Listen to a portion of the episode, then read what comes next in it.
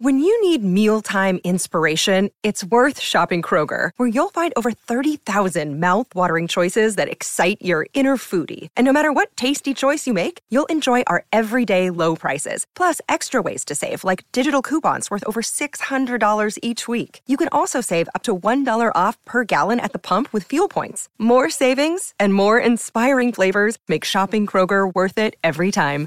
Kroger, fresh for everyone. Fuel restrictions apply.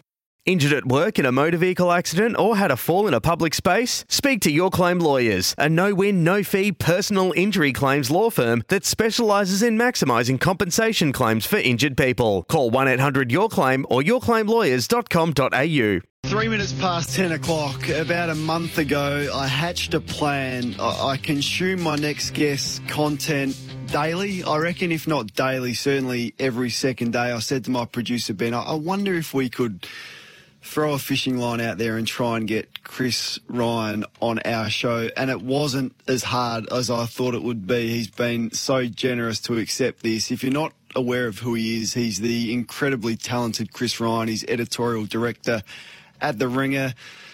He's a pop culture and sports podcasting superstar. If you look at him on the internet, they describe him as the MVP of podcasting. You'll hear him on the Watch Pod, the Ringer NBA show and my personal favourite, the rewatchables. He joins us from LA this morning. Chris, thank you so much for your time.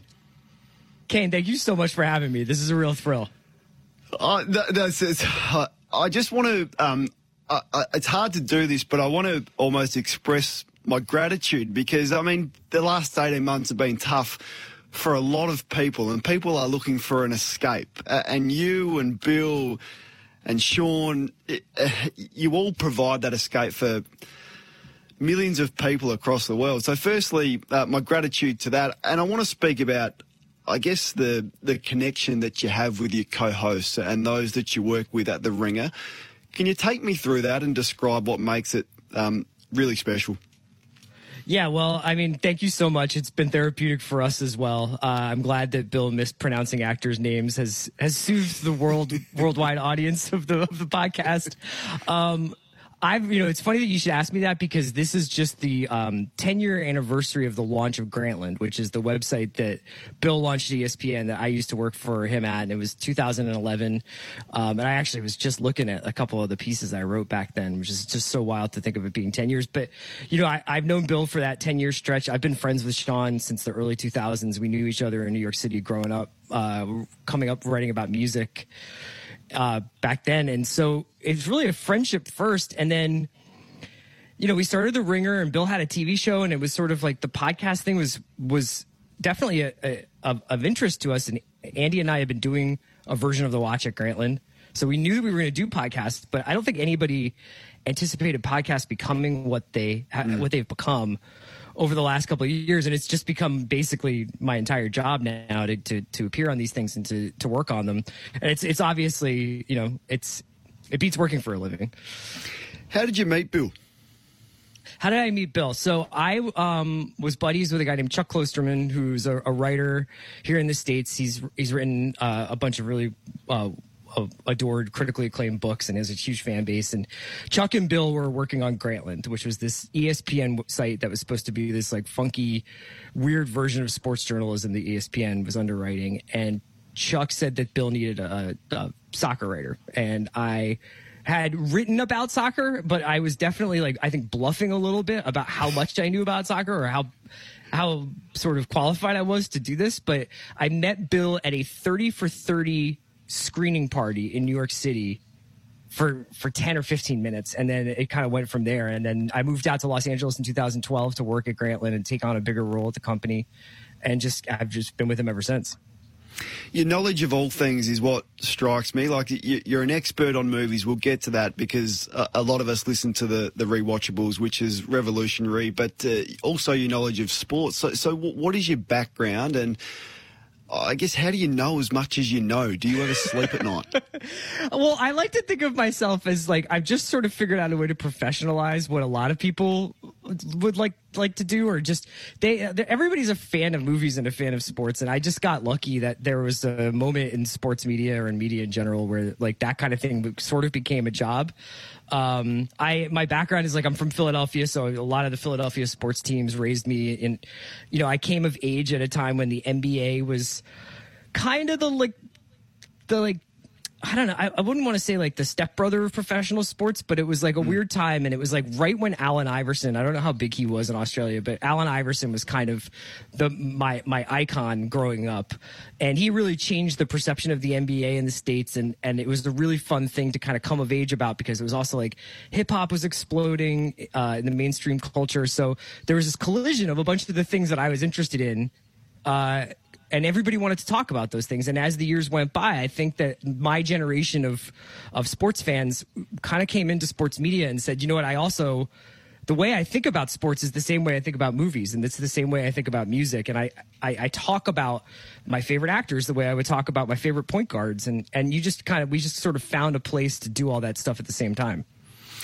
Yeah, so we have the culture in Australia of sitting sitting at the bar and, and talking sports, or you know, turning up to work and, and talking sports. You, you've made essentially a living out of doing that, and, and the culture of sports where, where you live and in America is just it's like a religion. Is that the feel that you wanted from the ringer? As if you're sitting around with a group of mates sharing a beer, talking about yeah, that was that was always Bill's line on the place was that he wanted it to feel like the the the conversation you were having at the bar come to life, you know, and that it was your smartest friend at the bar who seemed to have a couple more statistics in his back pocket or seemed to have like a couple of more facts in his back pocket, but for the most part it would be like talking to a friend about about whatever it was, whether it was hockey or whether it was you know Breaking Bad and, and Mad Men. Mm. So we're, we're, we're live on radio now, but we also you know, podcast everything that we do and, and all that. And I guess our goal is to get the audience wherever they are, whether it's on a podcast, whether it's live on the radio, in your car, whether it's you know video content on Twitter, which is, is what essentially is is I'm assuming the business model at the Ringer. Uh, how has podcasting changed sports media in America? Well, there's a lot of it. You know, I mean, there's a lot more pods than there were like today than there were three years ago. Even this is like I would I venture to say probably two to three to four times more. You know, there's this weird competition. I mean, I I, I love going on radio, and it, it I, I don't think it's a competition between radio and pods, but I do find it fascinating how pods are starting to mirror radio more. I mean, here in the states, we're doing more and more stuff that's closer and closer to the action that we're talking about. So ordinarily, when I first started out, if something happened on a Sunday night, it wasn't that strange to talk about it on a Tuesday or a Wednesday. Mm. And now the expectation is, is that you will be talking about it on Sunday night after it happened. If there's an amazing basketball game, if something incredible happens on a TV show on a Sunday night, you're expected to kind of be there for it because that's when people really want to do it. I think a lot of that has been driven by social media and just the fact that people go and gather and start to chat about the finale of Mare of Easttown or a Nuggets Suns game they want to talk about that right now. They don't want to wait until Wednesday. So I, I, it's kind of created a more of a live reactive feel to a lot of the podcasts. And then on the other end, you sort of have serial and a lot of the pods that are more narrative and produced and take a long time to kind of come together, but can often have really deep rewards and the ability now to attract the celebrity, like the, the genuine A-list celebrity. Like I don't know, seven days ago, yourself and Andy on the watch You've got Kate Winslet on speaking about. I'm still not finale. convinced that, I, that, I still feel like I might be in the Matrix. For that, that happened. Sure that actually happened. No, it, it definitely happened. Like I mean, that that just just wouldn't have happened. So she's giving you half an hour of your time. She reveals that she's actually a fan. She's been listening along. She's really enjoyed uh, yourself and Andy's coverage of of Mare, which has you know captivated everyone here in Australia as well. Like, how does that eventuate? How do you get her on? Well, Kate, I'll tell you something. You know, you were talking about how the way the last year has changed things. When around like April or May, and and you know, we kind of were starting to get our bearings of like, okay, we're going to be doing this over Zoom, and everybody's going to be working from home. I started getting emails from the networks here, the TV networks and publicists for people, and they're like, "Hey, by the way, this person's around if you want to talk." Because everybody was home. So mm. all of a sudden, these people who you would usually have to jump through a lot of hoops for, they might have five minutes as part of a junket, or you know, you, you would have to sort of wait and turn like, and maybe you get picked out of 50 shows or 100 shows that this person would give you 20 minutes. All of a sudden, they were just sitting around at home and they were kind of open to talk. And so Zoom really changed that a lot. There, you know, there's no way that Kate Winslet would have done our show if it involved her being in LA, coming to the office, being, you know, having everything there like just right. But she was able to just call in from wherever she was pretty simply. They're like not not like you know like what we're able to do right now. So I think it's one of those things that I don't think we'll ever really fully go back to the way it was before because this this part of it I love being in the studio doing the shows together live but when it comes to that kind of thing people are just so much more available if all you have to do is send them a zoom invite you mentioned oh, she spent 37 minutes or something with you on air. You, you, mentioned that she was great off air as well, and she had a laugh. Yeah. I mean, I think you've described her as the best actor in the last 25, 30 years. What was she like in person off air?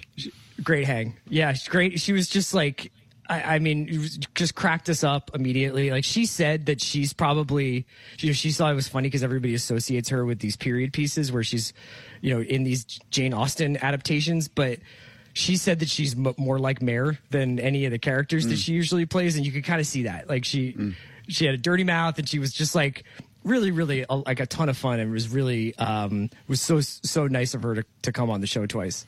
So the rewatchables is is the absolute sweet spot for for a lot of us. You know, I'm, I'm 38. I was born in 83. I feel like the movies that you cover are the movies that I loved and were so influential in my childhood.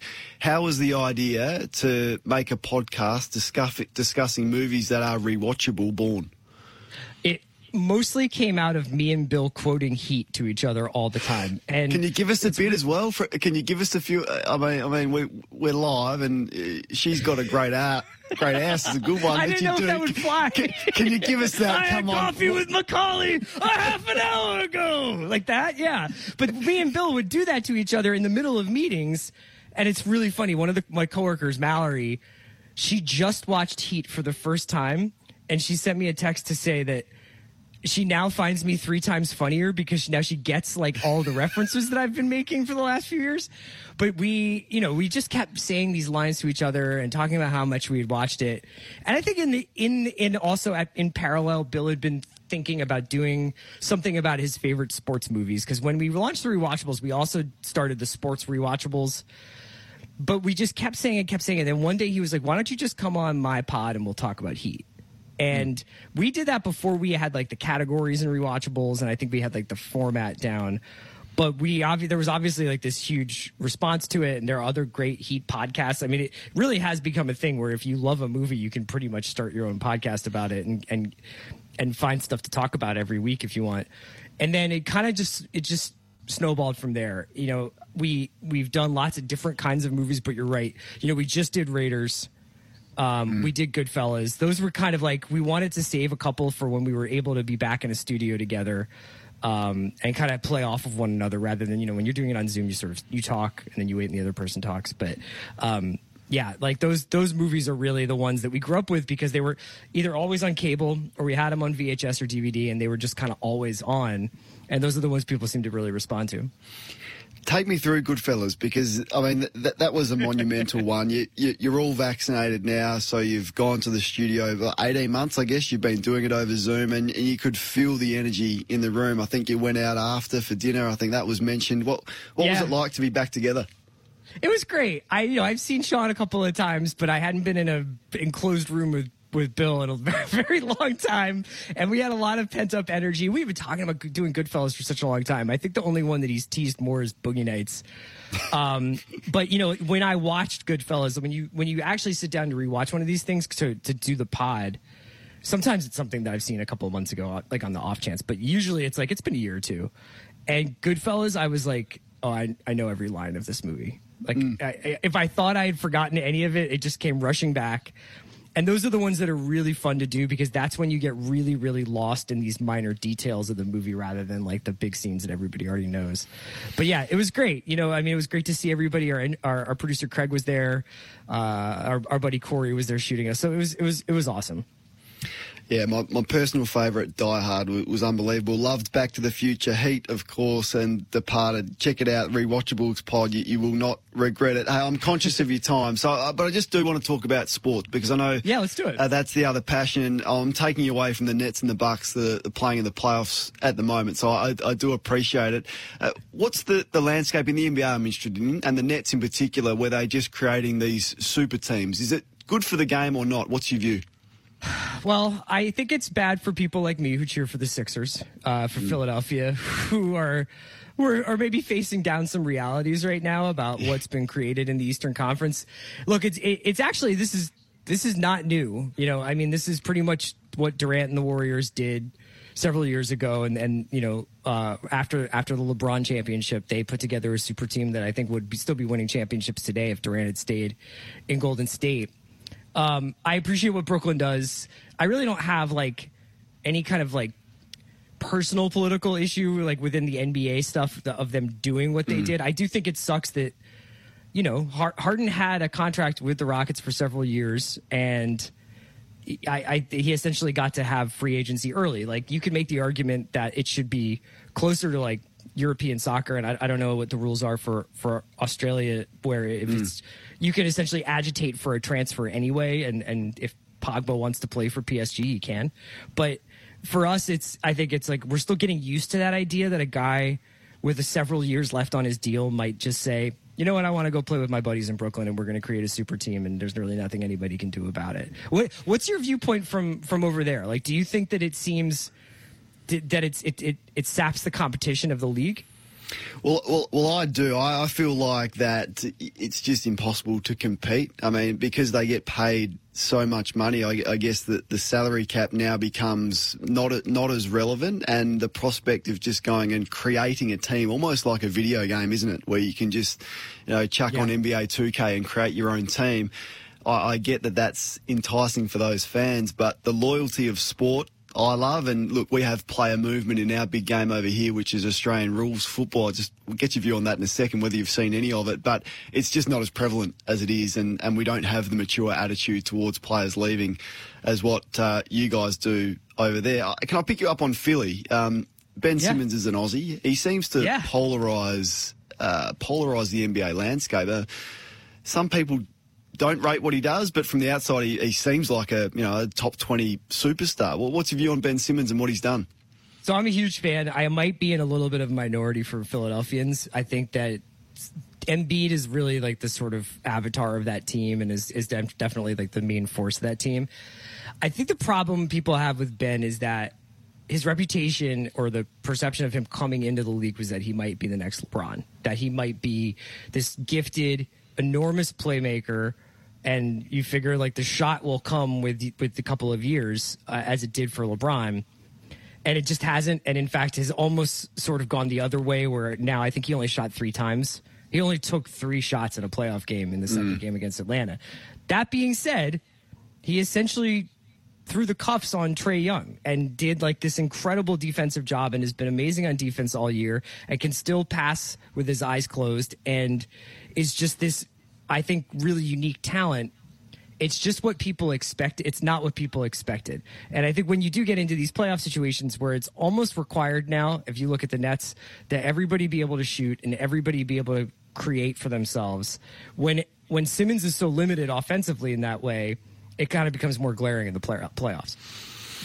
Well said. Uh, we'll see how they go for the rest of the playoffs. Um, I, I can't not I can't interview and not ask you about Bill Simmons and the genius that is Bill Simmons. Um, the influence he's had over you, and, and, I guess by extension, the landscape and the multi million dollar business that is The Ringer, that is now um, owned by Spotify. Um, Bill Simmons, what makes him great?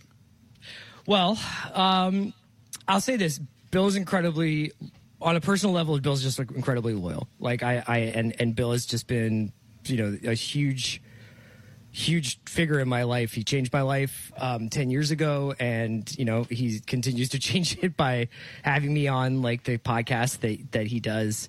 But uh, in another way, I mean, you people ask me, like, what Bill's like a lot. And um, I, I would say you already know. You know, like the one thing I really love about Bill is that Bill is pretty much Bill, like on microphone and off. And he's funny and he's thoughtful and he can be frustrating, I'm sure, for some people who don't like Boston sports. But um, he really is uh, such a unique brain in the way he thinks about the world, the way he thinks about sports, the way he thinks about culture. And I remember I was working in a record store on St. Mark's Place in New York City in the early 2000s, and he was writing his column for ESPN, and I would read it. It was like the yellow background from ESPN's uh, page two, and I would read his columns, and I would just be like, "This is so weird. This is exactly what I've always been looking for." You know, when you're reading sports writing and you're thinking about like, what would you really want to read about, like. You, you you want to read about the sports the way Bill wrote about them, and he had such a huge influence over the way people write about sports now. Um, but yeah, he's just a, an amazing guy, um, and I think he just really he has a really good eye for talent, and I think he has a really good feel for how to structure things. Like he's, I never really probably would have come across the idea of like the rewatchables should be 20 minutes of us chatting, and then it should be all these different categories that we we we fill through fill out. And he's just really good at that kind of like giving things shape, and uh, yeah, it's it's been a, a, a dream to work with him. What's next for the ringer? Uh, I mean, hopefully getting back in the office. You know, yeah. I can't wait to see these guys. It would be it would be really cool to get back to what it was uh, the first few years that we were around because that was really like a blast. Is being in LA. We work off of a, um, an old Hollywood soundstage, like a studio lot in in Hollywood, um, and they shoot like they they used to shoot Scandal there. They shoot TV shows there, so you'll be like walking around trying to get into your office, and all of a sudden they'll be driving by with a huge set for a TV show. Um, but I really would like to get back into the office and um, get back to making pods with people in person. I mean, Zoom's cool and everything, but I would love to come visit you guys one day. Oh, Amazing. Uh, the, the, invitation's there. Hey, Chris, before I let you go, have you, have you seen any Australian rules football? Not rugby, Australian rules football. Kane, only your highlights. You know, right. I was, I, I was trying to thoughts? do some research. I mean, it looks amazing. It looks incredible. I got it. Maybe we got to start a, a, rules football pod. This, it seems like, is there a lot of like, I mean, is there, is there like a lot of media around Australian rules football? Do you guys have like a, a Skip Bayless of Australian rules football? Well, some may say that's me. I, I, I, don't, oh. I don't, know. I hope, I hope, I hope not. But uh, so, the the view to go against the grain is is what you what you're looking for. But I mean, a lot of us base um, sort of look up to you know Colin Cowherd and, and Skip yeah. Bayless to a lesser extent. To, um, to you know, to the likes of Mina Kimes, who's doing great things on, on ESPN. Oh, she's a regular yeah. on the on the Bill Simmons podcast. Um, Stephen A. Smith and these guys. We, we and and you like we all look up to you. So the influence that you have is is far and wide. Mate, I, I can't thank you enough. It's been a long time coming that I floated the idea of perhaps getting you on. I, I honestly feel like you're a mate of mine because, as I said, I consume your content so often. It, it, you've delivered everything I, I thought you would, and I really appreciate it, as does our audience. It was absolute pleasure. Please have me back on again if you guys ever want. I would love it. Oh, that, that we will definitely do that. Uh, Chris Ryan, our guest this morning. You can look him up on Twitter at Chris Ryan seventy seven. He's the editorial director at the Ringer, and and check out the podcast uh, if you haven't done so already. Which I think you'd be in the minority. The Watch Pod, the Rewatchables, Ringer NBA show. Um, it's 25 minutes past 10 o'clock. I'm just going to dust myself off and compose myself live from LA in his home studio, the Ringers, Chris Ryan on SEN this morning. G'day, Mike Hussey here. Get on board Australia's best fantasy cricket game, KFC Supercoach BBL. It's fun, free, and easy to play. Play today at supercoach.com.au. T's and C's apply. New South Wales authorisation number TP slash 01005.